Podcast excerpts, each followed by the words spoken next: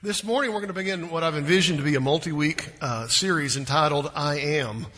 And over the years, I've, I've, I've, spent, you know, obviously some time in God's Word, and I keep coming across, just like you do, this phrase, I am. And it's used by God to describe Himself uh, in, in a plethora of ways. I mean, there's, there seems like there's hundreds of them. Let me give you a couple examples. He says, I am the Almighty. He says, I am sovereign. He says, I am faithful. So, in one sense, what I want to do for the next few weeks is to look at the nature and character of God uh, and, and, and, kind of dig into who He is. And I love that song. He's our waymaker. That's another one. Um, but on another level, I, I want us to think about the different ways that God intersects in our lives, in, intersects our lives, and and, and how he calls us to be faithful in following him. so what I want to do this morning is begin with Genesis 15, uh, it's a passage where God comes to Abram. He's not Abraham yet, he's still Abram in a vision. And this vision happens after a very weird, unusual story in Genesis 14, uh, where Abram had had to go rescue Lot because he had been captured by a, a, group of kings, a confederation of kings who had attacked and plundered the area where Lot had chosen to move when he and Abram had to split ways because they were so exceedingly blessed by God that they couldn't handle, the ground couldn't handle all of them in one place.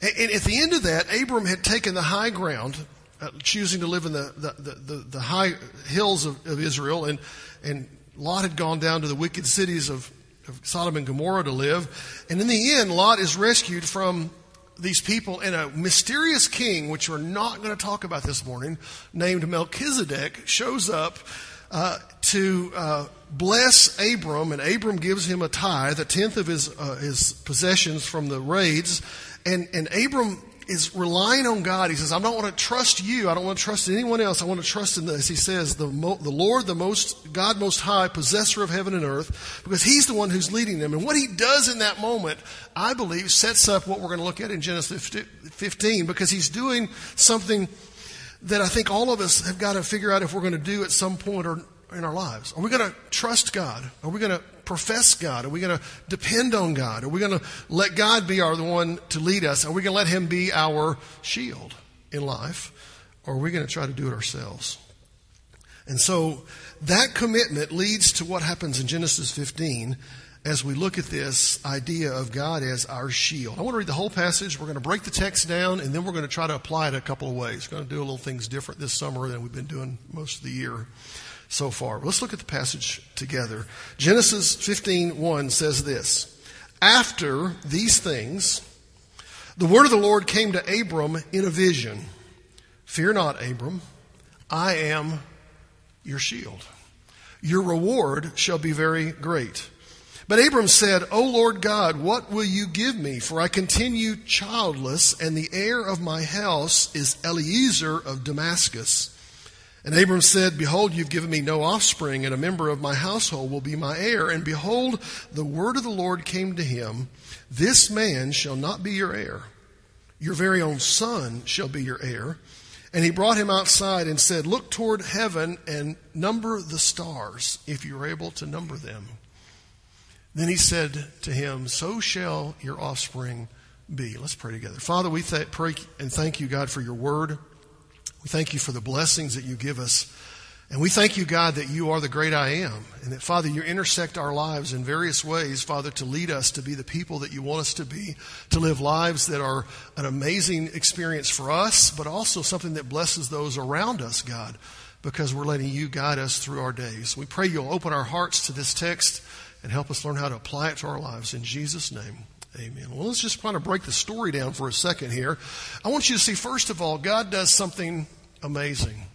He promises a great presence. You're going, that, that can be scary. It can be. But look at verse 1. He says, After these things, the word of the Lord came to Abram in a vision. Any of y'all had visions before? Any of you ever had a vision of the Lord? He's spoken to you. He's spoken to your life. He says, fear not, Abram. I got to tell you, if I was in that moment and God speaks to me in a vision, the first word he would have to tell me is what? Fear not. Because I think I would be fearful in that moment going, what in the world is going on here? Fear not, Abram. He says, I am your shield. That's a great word we're going to dig into in a second. Your reward will be very great. So, with Lot's, rescue completed, Abraham having taken this public stand about who he's going to trust in God, he has this vision. Now, I, I got to tell you, I'd like to know more about the vision, wouldn't you? I'd like to know how it happened. I know what, I'd like to know what it felt like. I'd like to know what it looked like. I'd like to know what it smelled like if it had a smell. You know what I'm saying? I want to know the details of that. But all we have is this. He had a vision. Maybe we don't need to know what it was. Was it a dream? Was it in the wilderness? Was he asleep? Was he awake? Was he, where was he? Honestly, we don't know, but we do know who the speaker is, don't we? It's God himself. God has decided to come to Abram and speak to him, and God comes to him in a vision speaking a promise to be his shield, providing his wages, his reward, and his reward to be very great. Now, the word that's translated wages is a Hebrew word, uh, I'm not good at Hebrew, so I'll work on here. Sekaricha. There's no test later, so you'll be okay. But it, but it indicates it's what you earn when you go to work. It's your wages. So it's not just a, a gift.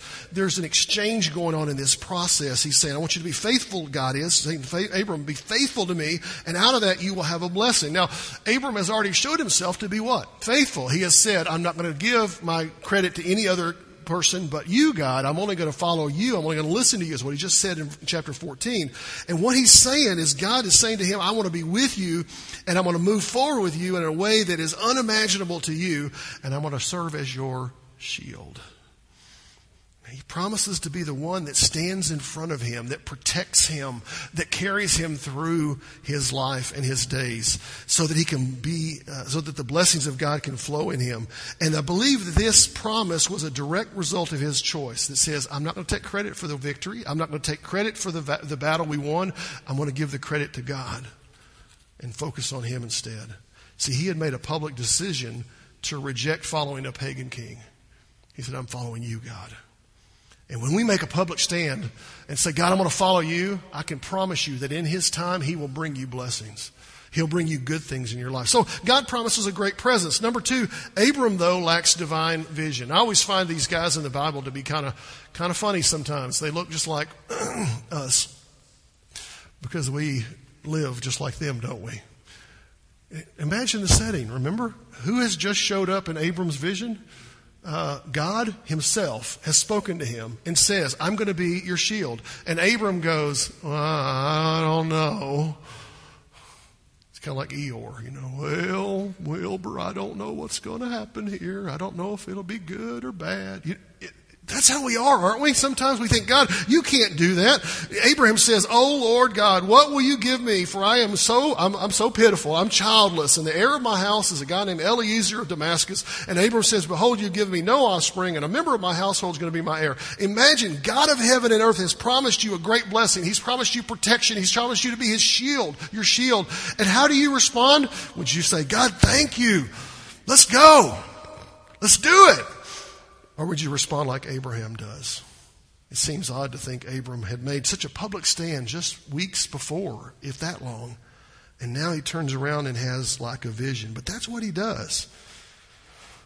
Abram basically points out the situation and says, But God, I don't have an heir. Well, I don't have a direct heir. I've got an heir. Some Yahoo in Damascus named Eliezer is going to get my stuff when I die. Now, y'all realize Abram is not a young man at this point, right? He's in his hmm, 90s and Sarah is probably in her 80s at this point, and they're aging quickly, as we all do. And he's headed down the road to the end, and he has no children.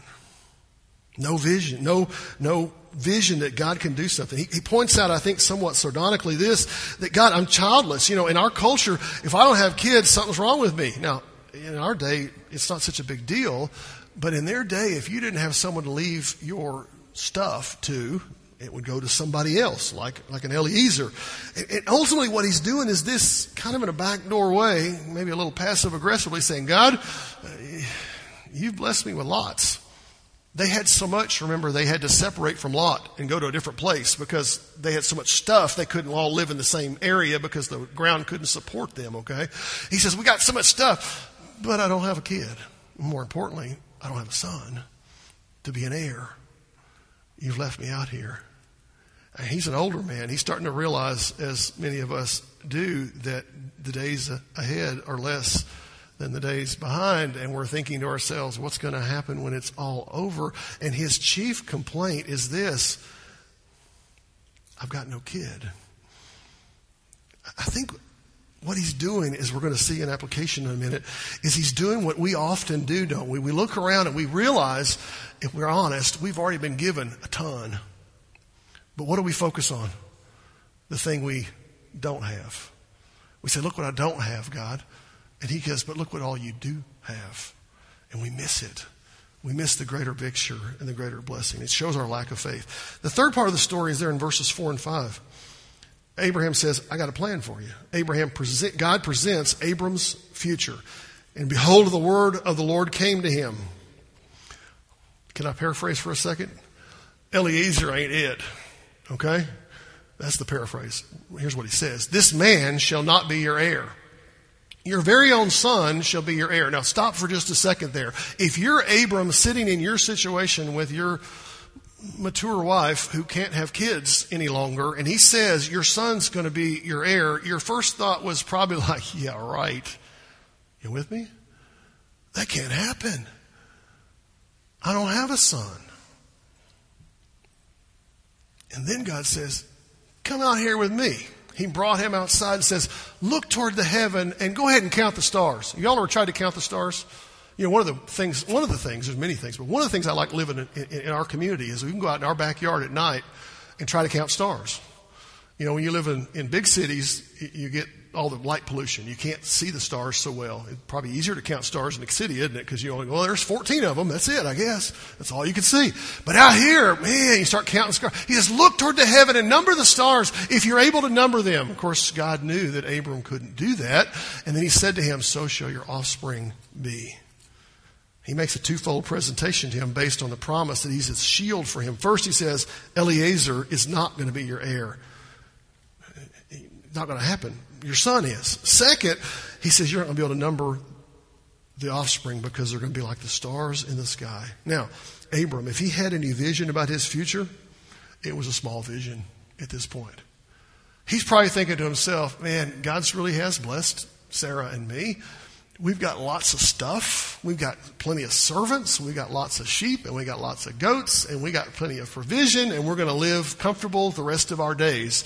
But when I die, it's going to that guy in Damascus because God's never given me an heir. He wasn't poor, but he didn't have a God sized vision. Oh, that's where we find ourselves, isn't it, often? We're going to talk about that in, in, detail in a minute. We don't see the big picture. See, God had a better plan for his life. God had a better purpose for his life than he can even imagine. And God intended to bring about something great through his currently non existent lineage. He was going to bring about a collection of people groups larger than he can even begin to fathom. And let me remind you, through that lineage is going to come the Messiah, Jesus, one day. From a guy who was an old coot with a wife who was just about as old and no kid. He said, I'm going to do something in your life. So, what do you do if you're in Abram sitting in that situation? Do you go, God, what are you talking about? Or do you do what Abram did? Look at verse 6. Abram trusts God's plan. If you want to write a different word in that blank, you could write this word. He faiths, faiths, faiths him. Well, that pops on the microphone, doesn't it? Faiths him. Because that's what he did. He put his faith that God was being true. Look what he says. And he believed the Lord. He what? He believed the Lord. There's power in belief, isn't there? There's power in believing that when God speaks, He's telling us the truth. There's power in when God says this is what's going to happen, that we believe Him, that He's going to do it. And then God counted that belief to Him as righteousness. So with God having promised great presence as His shield, followed by presenting a future that He has for Abram, how does Abram respond? Does he laugh at it? Does he walk away? Does he take a step of faith? Does he say, well, God, let's work a deal? Instead, he says, I believe. Let me put it this way he chose the pathway of faith. His action was akin to what happens when you and I place our faith in Jesus. You see, as a kid or an adult or whatever age it is, when you trust Christ as Savior, you ultimately have to do what? You have to place your faith in Jesus. Even if you don't fully get it yet or fully understand it yet. I got to tell you, I was seven, almost eight year old boy when I trusted Christ with my heart. I got to tell you, I didn't understand much at that point in life. But I didn't have to. Why? Because God is true. And He holds His word to be true. We place our faith in Him. We turn from God, from our, our ways, and we turn to God and we express faith in Him. We let Him change our lives. And we're changed then forever by that moment. It begins to transform us. Abraham's life would be forever changed by this seemingly simple act. He trusts God to do what God said He would do, even if he doesn't understand it or know where it's going to go. What God told Abram was this I will be your shield the one to stand before you as you choose a pathway of obedience. He says, I'm going to protect you. I'm going to defend you. I'm going to stand in the gap for you. And I'm going to be the shield for you that you so desperately needed so that you can become the man that God wants you to be. The Hebrew word here of righteousness carries the idea of being ethically right, to do what's right even when nobody's looking, to have action that carries us forward, not backwards. So, what do you do with this? Three quick thoughts and I'll be done. Number one, I want to remind you of a truth that we need to grasp, I think. You know, in our day, we are so, so smart and so rational, and we're so full of ourselves sometimes, aren't we? We can do it. We got it. We can handle this. But I want you to hear this God still speaks today. The God of heaven still wants to speak to you and to me. Let me rephrase that. The God of heaven is still speaking to you and me. You go, Well, I haven't heard him. He's still speaking. While the need for us to audibly hear the voice of God is no longer necessary, though it can possibly still happen, we still need to hear from God. And how do we do that? I want to remind you the primary way that God speaks to us today, it's not the only way, but the primary way He speaks to us is through His Word. He's given us a printed copy of God's Word. How many copies of God's Word do you have in your house? You go, I don't know. Me either. I can't count them all. I have a shelf in my office with different translations, different versions, different ages. They're all, I mean, how many? I got it on my phone. I've got it on my tablet. We've got it everywhere, don't we? We've got God's word running out the kazoo, I guess you could say. Is that the right word? Or yazoo? Or well, I don't know what the word is. But anyway, you know what I'm saying. We've got it. But we need to have a view of God's word that is very high, that says this I believe God can speak to me through his word. I think one of the reasons we don't listen and speak, look at God's word as often as we should is because we don't really have the view that God's going to speak to us. I'm here to tell you, God still speaks today. If you haven't heard God speak in a while, it may be because you haven't been spending time with His Word. You're not going to hear Him if you're not looking for it. God's given us the printed word so we can live complete and fully formed lives. Listen to what Paul uh, told Timothy in 2 Timothy 3. He says, All scripture is breathed out by God, inspired by God, and profitable for the things that we talked about in the prayer time teaching, for reproof, for correction, for training in righteousness, that the man, the person of God, can be complete, equipped to do every good work. See, God's Word serves as our standard for what's acceptable, what's good, what's not good, what's allowed, what's not allowed. And whatever we have a thought about, we think, oh, here's what I think about. What does God's Word say about that? You're going, well, does God's Word speak about everything in life? Not specifically. Does it always speak about everything? Let me give you an example. You know, that I have yet to find anything in God's Word about social media use. Have y'all found that verse? It says, thou shalt not get on social media. It doesn't say that. And if you do, somebody wrote it in there and it's not supposed to be there, okay? Because it's never been written that way. So it's not in there. So it's okay to do whatever. Whoa, hold up. There are verses about what? Communication, righteous speech, representing the Lord in what we do. You go, oh. See, just because it's not explicitly said doesn't mean we don't have a principle we need to pull into our lives. And the only way we know that principle is what? To know God's Word, to spend time with Him. Many principles in God's Word about healthy communication, blessing and not cursing. And in this situation, we look for the biblical principle to guide us. Understand God is still speaking to us today, wanting to guide us and to protect us with Him as our shield. So, God still speaks. But what do we do? Number two, we struggle with vision. You go, I don't have glasses. I'm not blind. Oh, I am. But that's not what I'm talking about. We're talking about something bigger than physical eyesight. It has to do with where you're looking and what you're focusing on and what you see. In other words, godly vision. God came to Abraham, excuse me, to Abram with a grand vision. You remember his vision? He was going to do what? He said, I'm going to make a great reward in your life, and I'm going to make your offspring like the stars of the sky. Now, some of you might say, that scared me to death if he told me I was going to have that many kids. Yeah, I understand. But Abram fixed his eyes where? God says, I'm going to do something amazing. What did, God, what did Abram look at? He goes, Well, look at the old woman in my, in my house. She can't have a baby. Have you seen my old body? I'm falling apart, God. I'm old. I can't do anything. How are you going to do that? You can't do that, God. See, he's got his eyes in the wrong place, doesn't he? Oh, there's the principle I want you to catch, my friends. So often we get our vision messed up because we're looking at the wrong stuff, don't we? We're looking at the problem here, the issue there, the, the situation over there, the mess over here, the this and that, their personality over there, this issue over there, that and we're not looking to the one who can take us through what we need to go through. We struggle with vision. I, I call that uh, spiritual ADD. You know, we get attention, spiritual attention deficit disorder, and we begin to look at the things that in the end don't matter.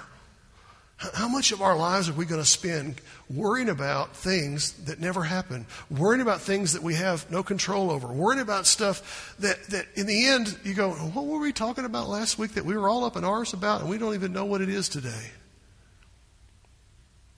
Because we're looking in the wrong place. And we'll begin to fall into a trap that says this, well, I don't think God can do something he can't do something great. He can't even do something good with what I'm in. He said, Well, the ship sailed. It's all over. It's too late. Time is over. No hope. No way. But God has great plans. Listen, for you and for me. He's got something special. You're going, Oh, but I'm old. It's over. Listen, Abram is older than any of y'all in this room, okay? Some of you are close, but you're not quite there, okay?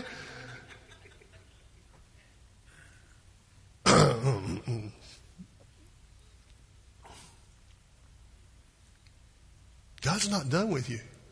Take a breath. That's how I know God's not done with you because you're still breathing. He's got something for you still. You're going, oh, I, don't, I can't have a bunch of kids. I didn't say He's going to give you a bunch of kids, but He'll give you what He needs to give you to be the person you need to be to accomplish the things you need to accomplish to the end of your life, till the end of your life, and then He'll take you home. But we struggle with vision. We look somewhere else and we miss it. Think about the situation Paul found himself in. Paul is one of those major writers in the Bible we read a lot about. But here's a guy who found himself in Corinth. And you know, think about Corinth. I, have studied Corinth the last couple of years in depth. On Wednesday nights, we've been teaching through Second Corinthians and then some other parts of it. And Corinth was a, we'll call it hyper pagan city Las Vegas on steroids, okay? I mean, it was not a moral town, all right? I mean, it was just despicable. And yet Paul was there sharing the gospel and people are beginning to have faith in Christ and become saved and begin to follow Jesus. And, things get tough. Well, there was also some Jewish folks in town that didn't like he was talking about this guy, Jesus, who he says was the Messiah of the Bible. And they're going, no, no, the Messiah hadn't showed up yet. And it begins to create this tension. And into this setting, God gave Paul a vision. You know what his vision was? Listen to it. It comes from Acts 18. And the Lord said to Paul one night in a vision. Well, that sounds just like Abram, doesn't it? God spoke to Abram, God spoke to Paul. He says, Do not be afraid. Go on speaking. Do not be silent, for I am with you, and no one will attack you to harm you, for I have many in this city who are my people. Paul could have found himself in a tough situation. Wait, let me rephrase that. Paul found himself in a tough situation. He could have said, God, I'm the only one being faithful. There's nobody else doing. He says, No, no, no, Paul, you're not alone. Keep on keeping on. Let me put it this way God says, Look up, my child. Don't look down. Look up to where your help comes from. Look up to where God is working. Look up to what God is saying. Look up to where God is leading you. That's the call, my friends, that we need so often, don't we? We begin to look down and we get the wrong vision and we get this, this idea that, oh, woe is me, pitiful, pitiful, pitiful. Oh, it's, oh, oh, it's terrible. Oh my goodness, my friends, we serve a loving God, a loving God, a transformative God who wants to call us and is calling us to do things in His kingdom. So look up. Don't struggle with vision. Don't let spiritual ADD take over. Let God lead you. And then, third, do what Abram did at the end of the passage make the faith filled choice. From a human standpoint, Abram had to be sitting there thinking, um, does God really know how old I am? Does he know that my wife no longer can have kids? Does he really understand what he's talking about? Does he really? He didn't question it. Did y'all see that? He said, I believe. I have faith. That's the decision each one of us has to make, my friends. Will we really trust God? Imagine you're that guy, Abram, sitting in the situation. You've traveled thousands or hundreds of miles from your homeland. You've gone to a promised land. You've been in the season for a while and land for a season already, and your nephew has been blessed so much. You've been blessed so much. The land in which you now live is a lush, fertile area with so many opportunities, but you got no son. You maybe even come to the place you said, okay, I guess this is our life, honey. It's you, me, and the goats and the sheep. And Lot and his family, and they're nuts. You know, am I the only one who has family like that? Okay. And then God breaks into your life and says, I've got something for you. How do you respond? I mean, initially, Abram said, I'm not sure it's real, but eventually he did what? He believed the Lord. He's, I'm reminded what the psalmist says Some trust in chariots, some in horses, but we trust in the name of the Lord our God. You see, you can either trust in what you can see, you can trust in what you can do, or you can trust in God. So, who is it? Where are you going to trust? What are you going to trust? Your abilities, your skills, your talents? Or God Himself? Maybe you need to make a decision for Him today. Maybe you need to make it a public stand. Maybe you need to, to commit your life to a local congregation. Maybe you need to just come and pray at an altar. But see, it's so easy just to sit here and say, yeah, I ought to do something. How about that faith step that carries you to the next place? What about it? Let's pray. Father, we thank you so much for the opportunity to gather this morning, to spend time in your word, and to sing praises to your name. But Father, we want to be a people who live by faith, not by sight. We want to do what Abram did. We want to do what Paul did. We want to do what thousands of others have done over the centuries who trusted you and said, God, I believe in you. And I want my life to show them. God, will you be our shield? Will you stand in our gap for us? Will you call us forward? In Jesus' name.